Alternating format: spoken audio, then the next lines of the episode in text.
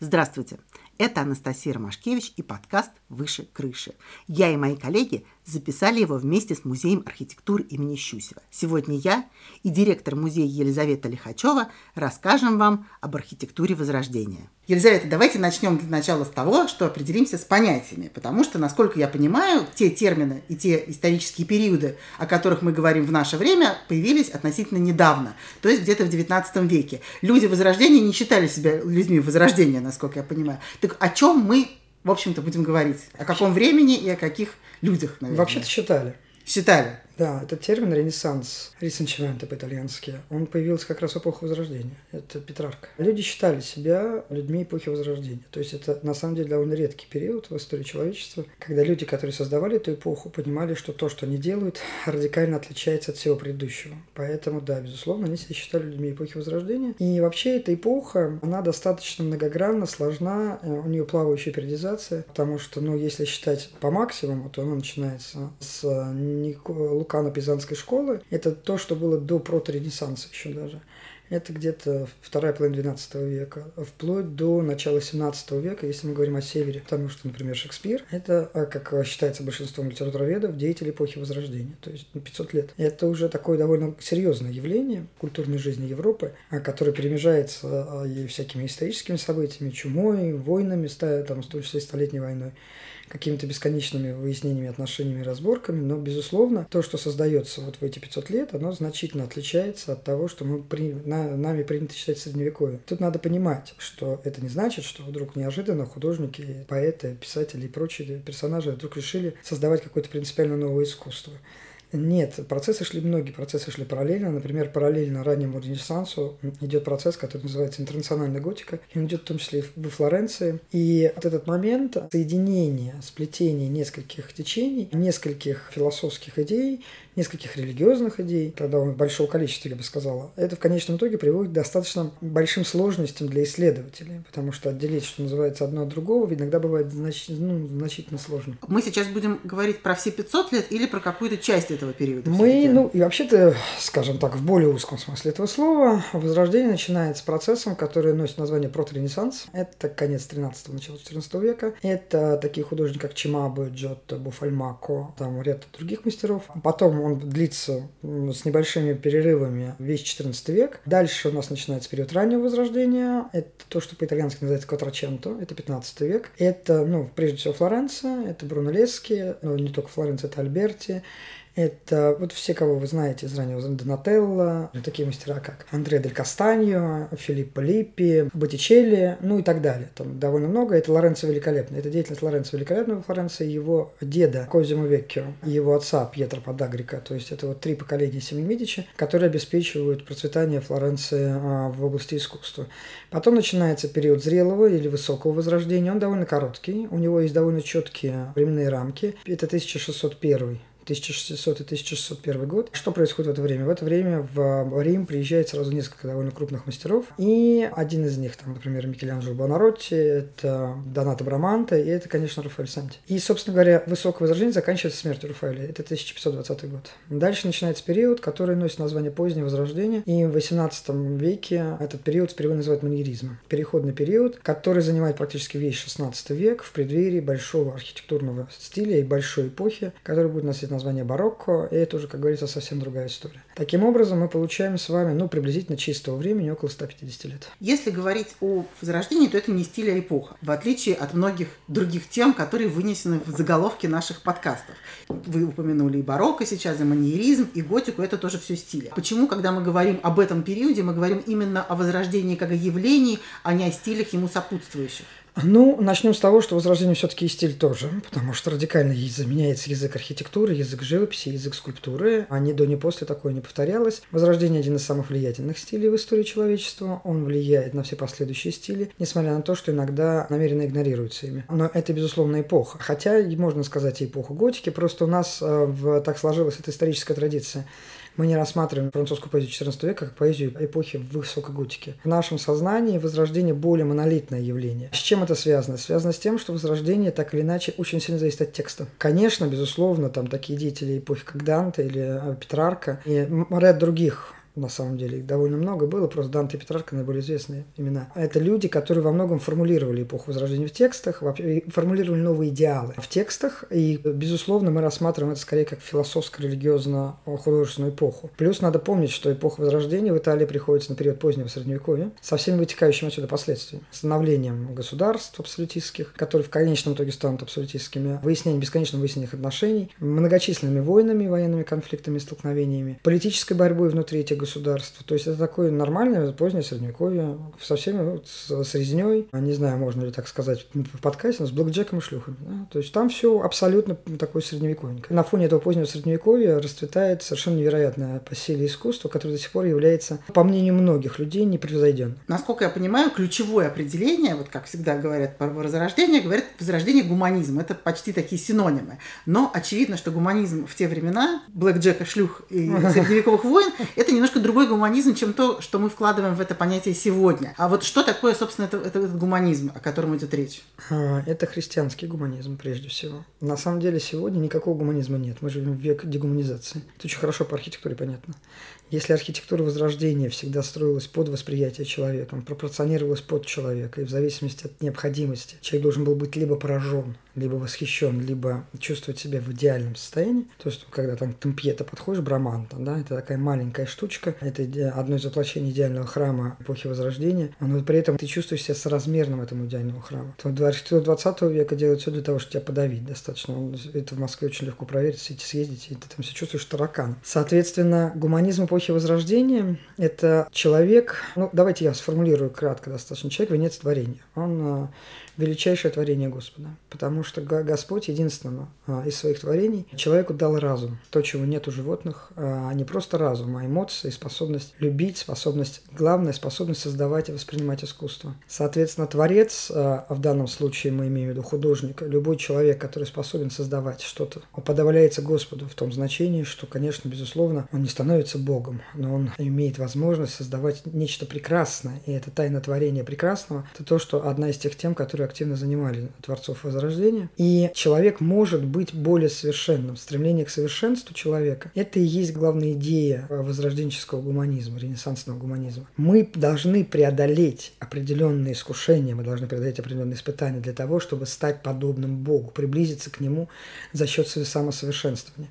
И это очень важная мысль, потому что, да, человеческая жизнь бесценна, но как может быть бесценна жизнь в эпоху позднего Средневековья, когда, ну, всем известна история заговор Паца, когда на Лоренца Великолепного, тогда еще не Великолепного, и его брата Джулиана напали после пасхального месяца, когда они к причастию подходили да, то есть в храме. Надо сказать, что пацы перешли черту, и они после этого стали изгоями по всей Италии, потому что такого им не простил никто, даже противники Медичи. Но при этом надо понимать, что главная как бы идея возрождения, человек должен стремиться к самосовершенствованию. А как он должен стремиться к самосовершенствованию? Прежде всего за счет получения новых знаний. Возникает система тайных образовательных кружков, некоторых, например, тиран Римини Малатеста, он просто создает неоплатоновскую академию, да, где, которая изучает, например, труды древнегреческих философов, что вообще-то церковью не очень приветствовалось. И возникает система тайных интеллектуальных кружков, для чего, например, Козимо Веккио Медичи для образования своего сына Пьетро строит несколько вилл в окрестностях Флоренции, куда Пьетро с друзьями выезжает,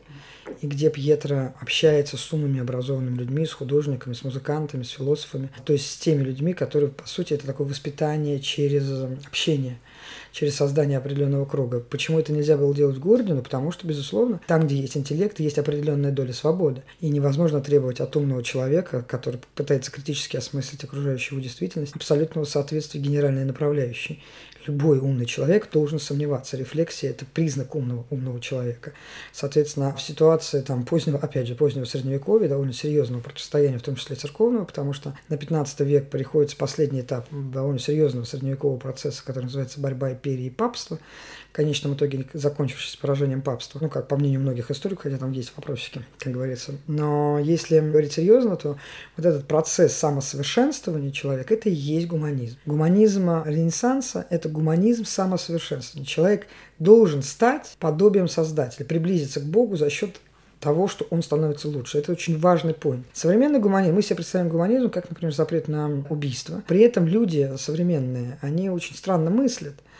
Они не собираются самосовершенствоваться. Это вообще никого не интересует. Они требуют уважения к себе просто по факту э, того, что они люди. Возможно, это имеет право на существование, но мне кажется, что все-таки уважение надо заслужить. То есть ты должен соответствовать э, тому образу, уважение к которому ты требуешь. Современный человек ленив. Я себе с трудом представляю современных людей, которые будут тратить силы и время на то, чтобы самосовершенствоваться бесконечно. Ну как, сейчас популярно как раз саморазвитие. Даже наши подкасты, я надеюсь, этому слышат. Если вернуться к гуманизму, возрожденческому, знаем ли мы, кто, когда это ну, придумал, наверное, да, не очень подходящее слово. Она... Почему вдруг из этого мрачного средневековья, как мы понимаем, вырастает такая светлая идея? Ну, во-первых, средневековье не мрачно. Это миф, который рождается в XIX веке, эпоху романтизма, как противопоставление как раз возрождению. Во многом сами деятели возрождения поспособствовали рождению этого мифа. Во-вторых, средневековый гуманизм тоже имеет место быть. Просто средневековый гуманизм – это совсем далекие от нас понятия. Надо понимать, что идея гуманизма лежит в основе христианства. Это христианская идея, потому что Господь для того, чтобы простить грехи человечества, воплотился в человеке. Он от своего сына отправил на свет, люди его убили, но при этом Господь все равно людей любит. И вот этот момент э, как величайшего творения, а христианского отношения к человеку, как венцу творения, накладывается на э, довольно серьезную античную традицию, в том числе и платоническую традицию, идеи самосовершенствования. Ну, там, помимо Платона, был, например, такой древнегреческий философ Протагор, который однажды сказал, что человек есть мера всех вещей. И он был абсолютно прав, потому что всему ценность придает человек. То есть то, что ценно для человека, является ценным. А то, что нам не нужно, ценным перестает быть довольно быстро причем. Не существует, короче говоря, безусловных ценностей. То, что в эпоху Возрождения там сливается античность и а, христианство, это тоже не совсем верно, потому что первые такие попытки, ну, там можно вспомнить Блаженного Августина, можно вспомнить Фому Аквинского, то есть это люди, которые писали э, христианские богословские тексты, основываясь на античной традиции. Никуда античность не исчезала, конечно, она продолжала существовать. Я бы сравнил это на самом деле с нами. Для нас советское прошлое вроде бы прошлое, но при этом оно на самом деле никуда не делось. Да, мы все равно в глубине души все, особенно люди, которые там успели пожить, а люди, которые там пожить не успели, они все равно при этом остаются советскими людьми. Потому что должно пройти очень-очень много поколений для того, чтобы, я думаю, 3-4 в нашем случае. А в случае с античностью гораздо больше, потому что античность была гораздо глубже и гораздо шире и серьезнее, чем советская эпоха. И когда мы с вами говорим о возрождении, о гуманизме возрождения, мы должны понимать, что это происходит не вдруг и не сразу. Это происходит постепенно. И уже такие деятели, как Джота, говорят о человеке, как а, они, ну, как бы, о, о самом важном факторе среды, в которой они существуют. Просто в эпоху Возрождения появляются условия для развития этих мыслей. Да? То есть появляются богатые люди, а диктаторы, том числе и малотесты, например, которые понимают, что в какой-то момент это становится мейнстримом. Причины этого довольно много, всяких разных. Почему именно в Италии? Там несколько факторов сложилось. Во-первых, серьезное античное наследие, которое никуда не исчезало, которое все средневековье подспудно так или иначе существовало и влияло на процесс. А во-вторых, политическая раздробленность итальянская, когда художники на самом деле имели возможность переезжать от одного двора к другому, при этом важно, и это третий фактор, единая культурная среда, единый язык. Он, конечно, отличается диалектически там там север говорит на другом итальянском, чем юг, отличном от юга, но при этом это все-таки единый язык и фактически одна культура. И с одной стороны политическая раздробленность, с другой стороны вот эта свобода передвижения. А как эта раздробленность помогала? Это какие-то более выгодные условия мог получить художник, а, Ну, например, человек, вот человек мог поссориться со своим покровителем, уехать к другому покровителю, наняться там, а, например, поссориться с герцогом Урбинским, наняться к герцогу Миланскому. Больше свободы. Конечно, у человека появлялся выбор, у художника появлялся выбор. Микеланджело работал во Флоренции, потом он после смерти Лоренцо великолепно поссорился со сыновьями. Он уехал в Мантую, из Мантуи он вернулся в Флоренцию, потом он поехал в Рим, а потом из Рима он снова вернулся, ну и так далее. А Леонардо вообще нигде не сидел толком, перекати поле такой бесконечный. То есть это возможность для художника выбирать где ему жить. И, конечно, это не то, чтобы там, не, не как сейчас от недавнего времени было, когда хочу живу в Лондоне, хочу в Москве, в принципе, работодатель один и тот же, а компьютер есть везде с интернетом. Не совсем так, конечно, а вообще не так. При этом Леонардо путешествие по Италии не выходил за рамки Италии. Ну, можно вспомнить там стенание Данте по поводу того, после того, как его выгнали во Флоренции, как он умирал долго на чужбинюшке. Значит, такая далекая была страна, Равенна. Понимаете? Вот сидел Данте в Равенне и ныл, что как бы вот он родную Тоскану больше никогда не увидит, бедняжечка. Но при этом вы же понимаете, что от Равенны до Тосканы сейчас два часа на машине ехать. Было чуть дольше, но тоже не очень далеко. Конечно. Не в Сибирь, не в, в общем Сибирь, говоря. Безусловно. А вообще можем ли мы говорить, что все-таки Флоренция – это э, родина Возрождения? Насколько это справедливо? Это ну, это во многом справедливо. И это заслуга правителей города или какие-то другие Это заслуга социальной структуры Флоренции. Вообще Флоренция по социальному устройству – это республика. Ну, то, что бы сейчас назвали скорее олигархическая республика. Важно, что во Флоренции понятие знати флорентийской довольно плавающее. В отличие от Рима, где для знати было очень важно провести линию к римским патрициям, к античности, прямую линию. И любое серьезное большое семейство, оно как бы возводит свою родословную там чуть ли не к Юлию Цезарю. То во Флоренции все было немножко не так. Флоренция действительно город построен на месте античного города, но Флоренция это торговая республика, а чуть позже торгово-военная республика. Это город, который существует в очень конкурентной среде. Рядом Пиза, одна из великих четырех морских республик Италии, которая прекратила существование после Великой Чумы просто потому, что вымерла. А рядом Сиена, которая до последнего сопротивлялась и окончательно вошла в состав Тоскана, Великого княжества уже Тосканского, в 16 веке только. То есть это город, который живет в конкурентной среде. То есть Тоскана не едина. Это сейчас мы себе представляем, как э, Тоскана с центром Флоренции. Это было совсем не так. Была Лука, было довольно много городов, которые Флоренции активно сопротивлялись. То есть Флоренция была вынуждена постоянно находиться в неком процессе внешнего воздействия. Помимо всего прочего, в Флоренции существует несколько крупных богатых семейств, которые в какой-то момент начинают, начинает этот процесс конкретно человек, его зовут Козимо Веккио Медичи.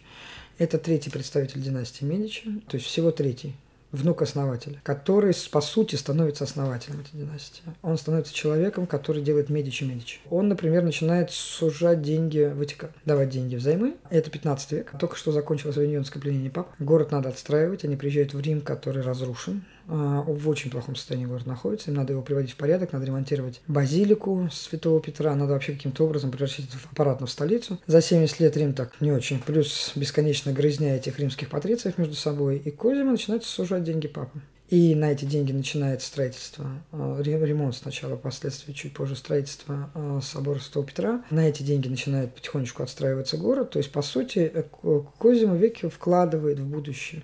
При этом у него у самого Флоренции все не очень гладко, он был изгнан из города.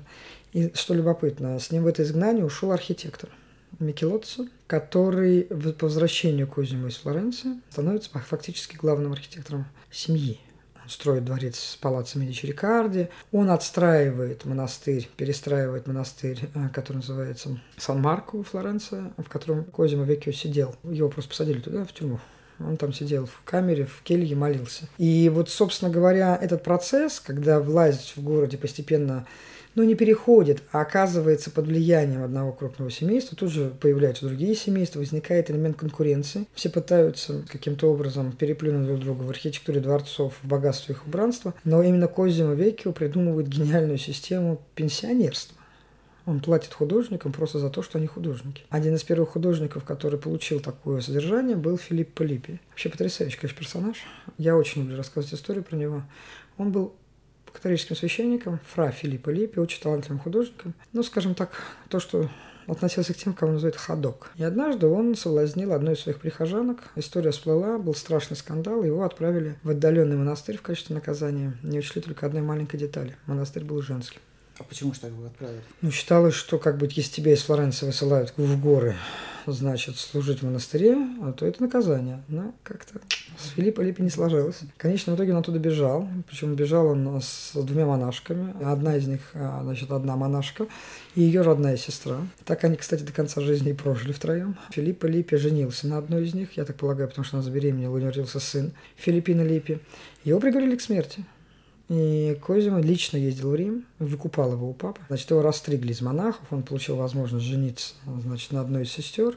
Родился сын Филиппина, вот такой был персонаж. При этом он жил, после того, как его растригли из монахов, и он потерял источник дохода, он жил, ему Козима платил пенсию регулярно. Это совершенно не мешало Филиппу Липе получать деньги от других заказчиков. Но при этом Козин поддерживал его существование, то есть он был свободен, Филипп Липпи был свободен в плане выбора на себе заказов, он не нуждался постоянно в деньгах. И эта система оказалась невероятно плодотворной. На этой системе сформировались и впоследствии существовали очень много хороших художников, Боттичелли, например. А на архитекторов это не распространялось? С архитекторами все сложнее. Архитектор все-таки не воспринимался как художник. То есть его положение Это, это момент... уже 16 век, скорее. Дело в том, что вообще художник в Средневековье не воспринимается как художник, как мы сейчас его воспринимаем. В 15 там, 14 15 веке художник – это один из ремесленников. Ну, вот маляр. условно mm-hmm. говоря. Ну, человек, который малюет что-то на стенах. Именно Козима вводит понятие художественной одаренности, по сути дела. Он же не всех художников поддерживает, а избранных. И вот эта профессия художника, как художника, как творца, она это, это, конечно, эпоха Возрождения. То есть это представление эпохи Возрождения. Архитекторы в этом отношении им сложнее немножко, потому что они каменщики, они должны строить. И там, а, собственно, искусство – вещь достаточно сложно выделяемая даже сейчас задаешь вопрос людям, что такое архитектура, они говорят строительство, там инженерная мысль, и там в третью очередь называют искусство, хотя это в корне неверно. А архитектура в первую очередь искусство, формирующее среду. И, кстати, во многом благодаря эпохе Возрождения к архитекторам начинают относиться как к художникам. И сами художники начинают быть архитекторами. Леонардо да Винчи, который активно и много пытается строить Милане, у него ничего не выходит, но зато один из его, скажем так, даже не учеников, а младших товарищей в Милане, Доната Браманта, который приезжает туда как живописец, и он становится живописцем при дворе миланского герцога, он постепенно становится архитектором, то есть он начинает строить там пресса Сансатира, потом он воздвигает, знаем, мавзолей, будущий мавзолей Сфорца, это огромная пристройка к базилике Санта-Мария де ла Грация, где Леонардо красит трапезную своей знаменитой фреской. И он уже в Рим приезжает как архитектор, да, и вот эта логика, что архитектура вырастает как искусство именно в эпоху Возрождения, и начинает воспринимать как искусство. Почему? Потому что архитектура постепенно становится выразителем идей. И делает ее таковой один конкретный человек. Его зовут Леон Батиста Альберти. На самом деле вообще не архитектор, это секретарь папы. Это человек, который сидит в Риме и, ну, чем занимаются секретари папы. Вот тем и занимается. При этом пишет книги. Он пишет довольно большое количество книг для деятелей поэзии. Один одна из них это трактат об архитектуре. Десять книг об архитектуре Альберти. Это первый теоретический трактат об архитектуре со времен античности. То есть самый известный античный трактат – это десять книг об архитектуре Витрувия. И, собственно говоря, опираясь на Витрувия, Альберти, по сути, переписывает античные представления об архитектуре, переводит их на современный ему язык и по его проектам строит. Почему он вообще решил этим заняться? Потому что вот Альберти был первым человеком эпохи Возрождения. Он был универсал. У него есть трактат по математике, например. А трактат по живописи, о поэзии. А он человек без родины. Он родился в Генуе, по-моему. А потом долго катался, сел в Риме. И он был человеком, который в полной мере был первым настоящим итальянским деятелем. Не флорентийцем, не генуэзцем, не там, венецианцем, не наполитанцем, а итальянцем. Он был первым итальянцем после Данта. Хотя Данте все равно до конца жизни там ныл по поводу Флоренции. Уж простите за такую достаточно жесткую оценку его последний, последний этап творчества, но Данте создал язык, на котором сейчас говорит Италия. Альберти был первым деятелем эпохи Возрождения, который можно назвать итальянцем. Альберти, он, конечно, удивительный, невероятный персонаж. Он был первым архитектором эпохи, который заговорил на языке римской классики. То есть он начал переводить классический язык архитектуры в современную ему реальность, правильно использовать ордер. Он понимал, что такое ордер, что это не просто украшение, это не просто какой-то декоративный элемент на стенке, что это система пропорций, что эти пропорции не просто так появляются, что ордер должен сопровождаться определенными техно- строительными технологиями, что это определенная математическая закономерность, и это то, что называется некое представление, воплощенное в камне. Он по его проекту, например, в э, Римени Малатеста начинает строить так называемый мавзолей Малатеста, он не был достроен, но до сих пор эта базилика, недостроен, даже в недостроенном виде, является одной из самых влиятельных построек в истории человечества. Я уже не говорю про там Палаццо Ручелай или фасад церкви Санта-Мария-Новелла во Флоренции, с которого начинаются все фасады эпохи Возрождения эпохи барокко. Когда ты смотришь на фасад Санта-Мария-Новелла, а потом ты смотришь на фасад, например, Эль-Джизу, которая была построена ну, через 100 30 лет после этого начала Санта-Мария Новелла первое, да, а Эль-Джизо это завершение, это последнее. Потому что дальше начнется эпоха барокко, которая возьмет именно фасад Эль-Джизо в качестве образца уже для распространения по всей Европе. И, конечно, Альберти, он мало достаточно известен, но вот если начинать читать курс обычно в университетах, когда читают курс по возрождению, обязательно у нас идет лекция про Брунеллеску, как про переходную фигуру, потому что Брунеллеско был человеком, который не вышел из готики он остался в ней. Он очень важный персонаж для эпохи Возрождения, но он все-таки остался для него использование ордерной системы классического языка очень готическая. Он, по сути, пучок колонн э, заменяет просто пилястры или полуколонны каримской, а так, в принципе, то же самое. И вторая лекция – это Альберти. Вот после этого можно говорить уже во всех остальных. А если говорить об архитектуре, о которой, до которой мы наконец дошли, то есть, опять же, такое мнение, что вот ну, был Рим, и римляне в эпохе Средневековья ходили по всем этим значит, развалинам, все это у них было под ногами, и на это никто особо внимания не обращал. А потом, как пришло Возрождение, как обратили внимание, как, значит, раскопали все это и, значит, стали пользоваться пользоваться? Вообще, насколько это справедливая такая трактовка? И если справедливая, то, соответственно, почему вдруг не обращали, а потом в разы обратили? Эта точка зрения отчасти верна. А, замечали, конечно, и даже пристраивали куда-то, но просто задачи другие стояли совершенно. А какие? Христианство – это религиозная система, в которой материальное находится под духовным, то есть духовное превалирует над материалом, в отличие от той же античной классики. И классическая религиозная система античности, когда у нас в храмы строятся таким образом, чтобы создавалось впечатление, что во время богослужения Бог спускается в статую, статую начинает оживать. Это идея, которая идет еще с Греции, а оттуда туда она приходит, скорее всего, ну, это такая общая идея, первое становление религиозного, первый этап становления религиозного сознания. Там не первого, но одного из первых. Значит, если говорить о христианстве, то христианство – это идея нет бестелесности. То есть, если вы посмотрите на то, что вдруг резко, там, начиная с шестом веке, люди резко разучились рисовать, и их, разумеется, не разучились рисовать. Это представление о том, что всем... Это такая очень примитивная идея, что Средневековье заставило людей лишиться возможности рисовать. Научиться рисовать ничего сложного в этом нет. Три недели, там, три месяца занятий, вы будете рисовать. Вопрос же не в этом. Вопрос в том, какие задачи стоят. Значит, задачи, которые стоят перед средневековыми художниками, это передать мир духовного, мир бестелесный. Очень популярные идеи, которые близки к исихазму. Идея нетварного света. А как нетварный свет передать? Плюс христианство само по себе наполнено значительным количеством символов. Плюс идет процесс иконоборчества. Он идет в Византии, и Западную Европу практически не затрагивает, но очень серьезно на нее влияет. Появляется второй никейский канон, суть которого либо дан нам образ, напоминание о первообразе, и мы можем изображать персонажа священной истории, а, орудия страстей и так далее, и так далее, и так далее, поскольку, во-первых, глазам легче молиться, чем воздуху, а во-вторых, все-таки человек должен помнить, как все это выглядело.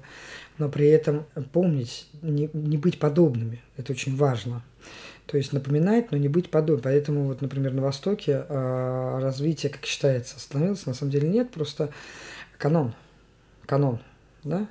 встал. А на Западе, поскольку никейский канон не признали, его учли, но не признали, развитие шло дальше. И вот, например, э, с Джота начинается процесс переноса персонажа священной истории в современные ему реалии. И тут выясняется, что ничего лучше для этого, чем античность, никто ничего не придумал. И революция Мазачи в живописи, когда, э, по сути, Иисус Христос подходит к существующему городу Флоренции с учениками. Это знаменитая фреска «Чудо со статиром». И там, поскольку капелла Бранкачи посвящена а, апостолу Петру, значит, там э, история про то, как а, ученик с э, Петр с учениками подошел к э, городу, по-моему, это был Назарет. Я сейчас могу ошибаться. Он подошел к городу, и стражник потребовал уплатить пошлину за вход в город. Денег ни у кого не было, и тогда Господь послал апостола Петра поймать рыбу. Он поймал рыбу, выпотрошил ее, обнаружил там статир, а, это римская монета, которую платил, и за пошлину, и все вошли в город. Соответственно, чудо со статиром Мазачи, в чем революция собственно говоря, в том, что Иисус Христос подходит к Флоренции. На встречу ему выходит флорентийский стражник становится понятно, что Христос становится, и вообще все персонажи священной истории, они постепенно перетекают в реальность.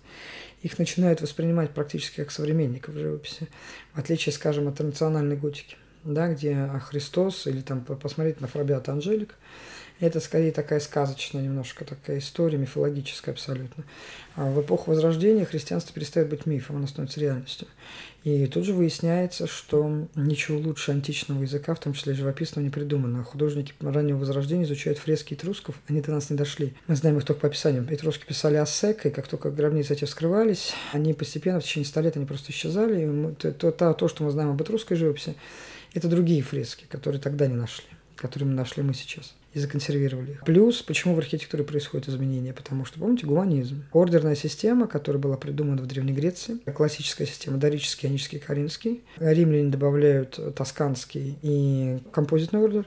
На выходе мы с вами получаем достаточно стройную систему пропорционирования здания. Ордер – это не просто система стоечно-балочной конструкции, и это не система декора, это система пропорции. А здание пропорционируется под человеческое восприятие. И вот это очень важно. И выяснилось, опять же, что ничего лучше, чем люди в античности, никто ничего не придумал. Лучше ордерной системы, системы архитектурной не существует. При всем любви и уважении готики, но готика это скорее антикоммунистичная система. Забавно, что эпоха барокко, которая на ордерной системе базируется в основном, но она тоже такая антигуманистичная, она скорее про величие Господа, чем про величие человека. Ну, потому что задача такая у нее стояла. Либо про величие какого-то конкретного человека по отношению ко всем остальным. Эпоха Возрождения, она универсальна, то есть это язык Возрождения, который позволяет, ну, как Рим. Надо понимать, что это возможно именно в Риме. Почему в Риме? Потому что Рим – это цивилизация, я сейчас про Древний Рим, а не про город – это цивилизация, в которой как бы все римские граждане равны друг другу, и даже император первый среди равных. В конечном итоге, для того, чтобы император как-то возвысить, над всеми была придумана история божественной власти императора, божественного Цезаря. Первоначально это, ну, то есть Цезарь, он первый среди равных. Вот это очень важно. И там великая демократическая сила Колизея, где все равны, и Колизей пропорционируется для всех, не только для императоров или там для патрициев, туда все ходят. Ну, еще в такую здоровую, что там 200 тысяч человек говорят, я не очень в это верю, но говорят. 200 тысяч человек – это весь Рим есть в буквальном все смысле, приходили. В буквальном смысле слова весь нет, я не верю. Я думаю, 1030 максимум. Ну, тоже немало. Просто немало. По тем временам это огромное количество людей. Вот этот язык античности оказался востребованным эпохой Возрождения. И то, что его никто не замечал, это неправда. Уже там в 12 веке встречаются памятники. Да что там далеко за примером ходить? Вы можете съездить на юг Франции, либо съездить на юг Франции, в Прованс, и, например, в город Арль. Или там есть такое небольшое место, которое называется Сен-Жель-Дюгар. В этом месте стоит базилик, романская в основе, потом она обрушилась, ее, значит, перестроили в готик, потом она еще раз обрушилась. Там в 17 веке Людовик XIV перестраивает, и там портал, который просто это римская триумфальная арка плюс саркофаги римские же. Понимаете, это просто вопрос исключительно в том, что вам нужно в данной ситуации. И эпоха Возрождения требует но языка, отличного от языка средневековой культуры. И этот язык, разумеется, находится в Италии, но и не только в Италии. Было ли архитекторами Возрождения добавлено что-то к тому, что они, ну, грубо говоря, откопали в Древнем Риме? Конечно. А что именно? Конечно, купол. Точнее так, вообще-то первый купол – это пантеон. Но проблема в том, что никто не может это повторить. Никто не может построить новый пантеон. А Брунеллеско предложил универсальный купол, который можно построить, ну, в общем, любому человеку, обладающему соответствующим образованием. Уже много позже Сэр Кристофер Рен в конце 17 века, представитель соборства Павла, предложит третий купол. Брунеллеско предлагает как бы первый купол нового времени, это двойной купол, который стоит на узком тонком барабане. Микеланджело ставит этот двойной купол на высокий барабан с обходом, а Брунеллеско делает шатер, который замаскирован под купол. Да, то есть там металлическая конструкция. А, собственно, купольность его – это фейк, на самом деле не несущий элемент. Во-первых, купол. Во-вторых, изменение представления возможности храма, идея центрического храма. Это не обязательно круглый храм, это может быть храм в плане греческий крест или квадратный храм. И это активный поиск, который идет довольно серьезно весь 15 и всю первую половину 16 века, пока окончательно все-таки не, не отказывается от идеи центрического храма, не уходит обратно в базилику. Это, безусловно, идея пропорционирования, но несколько отличающаяся от того, что предлагает э, римская культура, потому что римская культура про масштаб масштаб, а здесь идея пропорции ордерной возникает независимо от масштаба. То есть там, где римляне поставили бы одну колонку, возрождение ставит две. Почему? Четкое членение у вас возникает между первым ярусом и вторым. Например, двор Браманта в церкви Санта-Мария де Лапаче, монастыре Санта-Мария де Лапаче. Это ярчайшее тому доказательство. Вот при таком масштабе римляне поставили бы одну большую колонну и не парились бы. А Браманта ставит две. А самое главное, что это уже возникает в позднем возрождении, система не просто иерархии ордера, а возникает идея колоссального ордера, который перемежается маленькими колонками. Ну вот если посмотреть на фасады Палладио или на фасады Микеланджело в дворце консерваторов консерваторов, Палаццо Дей консерватории на Капиталистской площади в Риме. Там очень хорошо видно, что есть колоссальный ордер, который несет на себе основной карниз, но при этом есть маленький ордер, который несет в себе карнизы первого и второго яруса. Вот это вот довольно сложный язык, это то, что дает возрождение. Язык постепенно усложняется и приводит барокко. Учитывая, что художники и архитекторы зачастую были одними и теми же людьми, но при этом картина, даже если она пишется долго, она все равно пишется обычно гораздо быстрее, чем архитектура. Была ли какая-то задержка, скажем так, в архитектурном развитии относительно общего процесса того, как шло возрождение? Скорее наоборот, потому что в этот момент появляется архитектурная теория, и идеи сначала пишутся, а потом строятся, в отличие от готики. От готики не осталось текстов, ну, за исключением текста Аббата Суйгери да, возрождение сначала текст. А сначала Альберти все написал, а за Альберти все остальные все написали, а потом это начинает получить воплощение в камне, и зачастую э, проекты достраиваются по тем, э, да, здания достраиваются по тем проектам, по которым они изначально были спроектированы. Ну, за исключением единиц, на самом деле. Вот собор Святого Петра как раз такое исключение, потому что его первоначально проектировал там проектировал шесть архитекторов, в конечном итоге достраивает его, как считается, Микеланджело, на самом деле не он, а Джакомо де Лапорта и Карл Модерна. Но они не проектировали собор, они его достраивали. Понимаете? И, как мне кажется, довольно важно понимать, что вот этот тот самый редкий случай, когда архитектура, ну, как бы с этого момента архитектура перестает отставать. И становится тех, теория, сначала выписано все. Поэтому нет, не отстает. Как развивалась архитектура Возрождения за пределами Флоренции и других городов Италии? Как вообще шел тот процесс? Значит, за пределами Флоренции довольно активно шел. Это прежде всего Рим с середины 15 века, это Милан, где-то 70-х годов 15 века с воцарением династии Сфорца. Это такие места, как даже в Неаполе что-то есть, да. Но, конечно, этот шел процесс немножко медленнее, потому что там не существовало такой идеальной среды. Идеальная среда для архитекторов в Риме появляется только в высоком возрождении. За пределами Италии все сложно.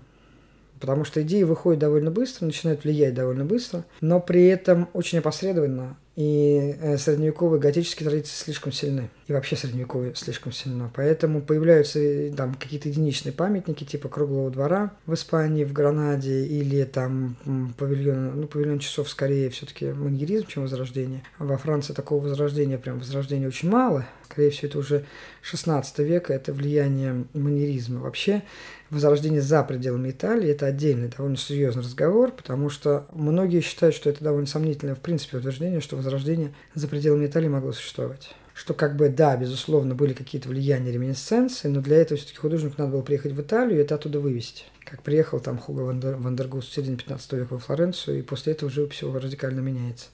И итальянцы влияли, но и не северяне влияли на итальянцев. А еще не надо забывать, что в 15 веке существует такое уникальное явление для позднего Средневековья, как Бургундский двор, Бургундское герцогство – которое прекращает свое существование в 70-е годы 15 века. И бургундское герцогство при дворе герцогов работает, например, брат Иванейки, работает Матис Слютер, человек, который формально готический, но при этом уже совершенно готический скульптор. Посмотрите, что такое колодец предков в Дижоне. Соответственно, это довольно сложные процессы, и вот в какой степени возрождение за пределами Италии имеет право называться возрождением в полном смысле этого слова, это до сих пор дискуссионный вопрос. То есть, скажем, северное возрождение, потому что есть такой термин, насколько я понимаю, это, в общем, нечто иное, не, не связанное напрямую. Конечно, там другие причины, предпосылки. На севере, например, появляется техника масляной живописи. Собственно говоря, единственная картина Рафаэля маслом по холсту – это Сикстинская Мадонна. Да, все остальное темперант по доске. Соответственно, говорить о том, что на севере совсем ничего не происходило, нельзя. Но при этом какой степени то, что происходило, можно назвать возрождением в итальянском понимании этого термина, тоже вопрос. Я бы склонна бы выделять, конечно, северное возрождение в отдельное направление, слишком сильное влияние средневековья. То есть то, от чего итальянцы избавились в первую очередь несмотря ни на что. Они все-таки ушли в, там, в, в античность, но им было проще, чем каким-нибудь там бургунцам. Плюс э, мне иногда складывается впечатление, что э, как выглядит обнаженная женщина, немецкие художники выяснили только благодаря Дюреру. Потому что до этого у них с анатомией, конечно, были серьезные проблемы. Это там много причин и процессов. Почему в Италии нет проблем с анатомией, а, особенно с мужской? Потому что папа Евгений IV в середине 15 века разрешил скрытие. Он разрешил передавать тела казненных преступников анатомам, благодаря чему появляется первая анатомия европейская. Женщин не передавали, поэтому с женской анатомией есть некоторые проблемы. Если мужчина, например, как Леонардо, ну, Леонардо там вопросики есть по поводу, а были у него романы или нет с женщинами, а вот Микеланджело точно не было. У него и с мужчинами романов-то не было. Я вообще не верю в гомосексуализм Микеланджело, скорее в асексуализм. То есть он не похож на человека, который, в принципе, одержим этой сферой человеческих отношений. Но там очень хорошо видно, как Микеланджело, так, как мужчина устроен, знает хорошо, а как женщина не очень. Поэтому такие мужики, которым грудь просто прикручена в буквальном смысле этого слова. Представлена. Это очень хорошо видно. Потому что Микеланджело превосходный анатом и прекрасно понимает, как человеческое тело устроено. В Германии нет, там запрещено вскрытие. Там это все, процесс начинается только в конце 15 начала 16 века. Но при этом братья Ванейки, ну, опять же, если вы смотрите на Генский алтарь, или вообще на живопись Ванейков, а это 30-е годы 15 века, вы же понимаете, насколько сильно это отличается от того, что происходит в Италии. Ну, безусловно, совсем разные вещи. Абсолютно разные вещи. И в какой степени это можно называть вот, как бы одним процессом, я не уверена, что это возможно. Есть одни, несколько общих черт. Первое – это обмерщление искусства. То есть это искусство придворное, возникающее не благодаря церкви, а благодаря деятельности каких-то монархов или феодалов. И второй момент – это изменение техники, изменение подходов, больше влияние человеку, тяжесть и так далее. Но все-таки немецкое искусство, оно более декоративное меньше про быть, но больше про казаться. Я видел Генский алтарь своими глазами, я видел несколько работ Ванейков. В начале пандемии была выставка в Генте огромная, посвященная 500-летию Ванейка. И мне удалось на нее попасть чудом каким-то невероятным. Остальное мне стало окончательно понятно, что он, конечно, не деятель Возрождения. Смотрите, мы все время с вами уходим в разговор все-таки о живописи. То есть архитектура все-таки в, эпоху Возрождения это не первичная вещь. Первичная вещь – это художественное искусство изобразительное. Не совсем так. Просто архитектура меньше сильно. Сильно меньше, чем живопись. А почему? Ну, ну потому что архитектура дороже. Сильно дороже. То есть, если начать, если говорить, говорить об архитектуре эпохи Возрождения, то прежде всего это купол с э, Санта-Мария-дель-Фьоре, это фасад Санта-Марина Велла, это палаццо Ручела и палаццо Медичи Рикардо. Я называю основные памятники 15 века во Флоренции. Дальше можно говорить о памятниках в Риме 15 века, там, например, Сан-Агастино в Риме, недалеко от Пьяцца Навона. Но опять же, там палаццо Венеция, с портиком базилики Сан-Марко. Это если говорить про 15 век. Но это вот я сейчас говорю в Сан-Агастино. Вы себе представляете картинку? Нет, скорее всего. Когда я говорю Санта-Марина представляете. А известная э, в Прата можно вспомнить. Там довольно много, на самом деле, архитектуры, но она не является архитектурой, которая на глазах. Потому что за ней последовала эпоха барокко, которая много из Возрождения стерла. И только Флоренция, на самом деле, сохранила эту эпоху Возрождения на своих улицах. Потому что в остальных местах барокко и последующие стили, они очень много подтерли. А то есть много построили, но потом снесли. Ну, потом перестраивали или сносили. А что касается России, казалось бы, совсем другая история. Слова Возрождения здесь вообще mm. как-то ни к чему, но при этом ведь архитекторы того времени приезжали в Россию, что-то здесь строили. Вот в частности... Кремль на минуточку. Что? Кремль на минуточку. Да, ну Кремль. Потом вот тут рядом есть Высокопетровский монастырь. А там тоже строили итальянцы. Можно ли это считать памятниками Возрождения? Можно. Конечно, можно. Почему нет? У нас итальянцы построили в качестве э, главной площади страны, ну, как бы нормальную итальянскую площадь с компанилой, собором, все как полагается, палаццо, сеньора. Но у нас строили северяне в основном. У них немножко другое понимание возрождения, отличающееся от римского понимания и флорентийского понимания. И это первое. Второе, для нас это можно говорить о том, что это памятники Возрождения, но нельзя говорить, что это памятники эпохи Возрождения. Потому что в России невозможно было бы эпоху Возрождения в силу того, что нам возрождать особо было нечего. Вот, разве что татар.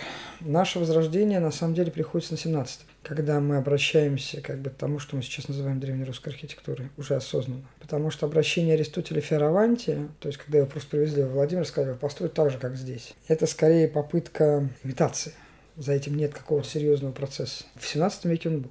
Поэтому, если говорить о нашем возрождении, то это скорее 17 век, чем 15. А итальянцы э, со своей вот культурной традицией возрождения чинской как-то влияли на местных зодчих? Ну да, конечно, конечно. Это очень хорошо понятно, когда, опять же, смотришь 17 век. Если вы посмотрите на все эти многочисленные русские церкви, которые относятся к, э, к, там, к русскому узоручу или, там, ну, прости господи, к нарышкинскому барокко, неверный термин, но традиционный, то вы увидите просто, как на фасаде начинают проявляться системы декорации, европейская, итальянская прежде всего. Конечно, они влияли. Без этого никуда не денешься. Ну что же, мы с вами разговариваем уже почти час. Многое узнали, но понятно, что тема возрождения огромная, и, наверное, одним разговором э, дело не обойдется. Что бы вы посоветовали нашим слушателям для того, чтобы более глубоко погрузиться в эту тему, если для них она, в общем-то, относительно новая? Ну, для начала прочитать Данте.